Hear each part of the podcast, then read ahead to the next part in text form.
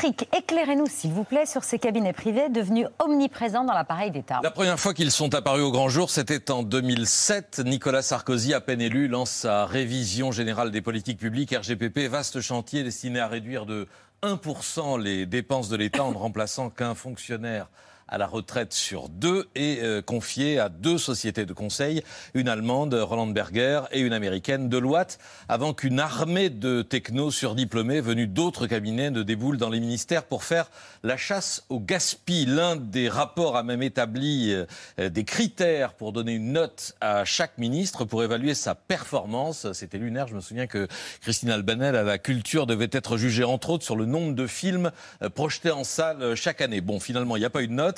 L'État a un peu maigri, mais les consultants s'y sont installés. Ils sont revenus en force pour le choc de simplification voulu par euh, François Hollande. À chaque réforme, idée de réforme, réorganisation ou événement imprévu, le recours à ces cabinets est devenu un réflexe. D'abord pour des conseils et prestations informatiques, c'est le gros des missions, et y compris dans des grandes collectivités, y compris dans la région Île-de-France. On a entendu euh, Valérie Pécresse protester il y a un instant. Et vous allez nous demander si c'est une spécificité française. Et je vais vous répondre que non, au contraire. La France a longtemps résisté à ces pratiques euh, anglo-saxonnes.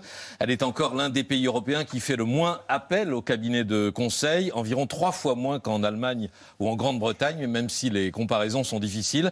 Mais depuis 10-15 ans, le recours au privé est devenu systématique, pas seulement euh, dans les pays développés. D'ailleurs, au Sénégal, par exemple, le PSE, le plan euh, Sénégal émergent de Macky Sall, a été élaboré avec le cabinet McKinsey. Et le recours à cette expertise extérieure a augmenté avec Emmanuel Macron Oui, elle a augmenté au long du quinquennat. On va le voir sur ce tableau, en partie euh, à cause de la crise du Covid, mais impossible de comparer avec les quinquennats précédents parce que le système est complètement opaque. Le chiffre de 2014 est tiré d'un rapport de la Cour des comptes qui réclamait la transparence et qui restait au fond d'un tiroir. Et sans la commission d'enquête du Sénat, eh bien, on n'aurait pas eu les autres chiffres. L'État ne sait pas combien il dépense pour ses missions euh, privées et pour ses consultants payés très cher. Il ne sait pas combien il dépense au total, évidemment.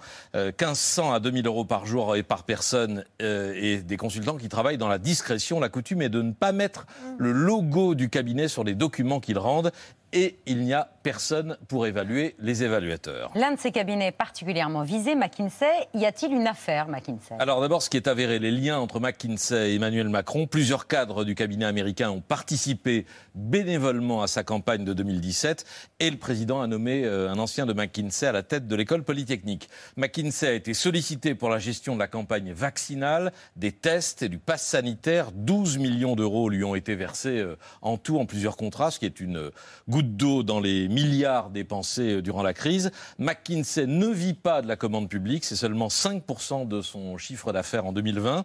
Et ce cabinet n'a pas un rôle prééminent dans la répartition du marché de conseil au ministère.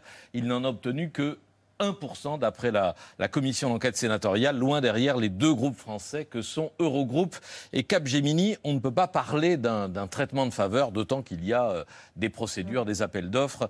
Euh, tout ça est, régulé, réglementé. Enfin, il y a la question fiscale. McKinsey a-t-il échappé au paiement euh, de l'impôt sur les sociétés par des voies légales ou non? La justice est saisie et un contrôle fiscal est en cours.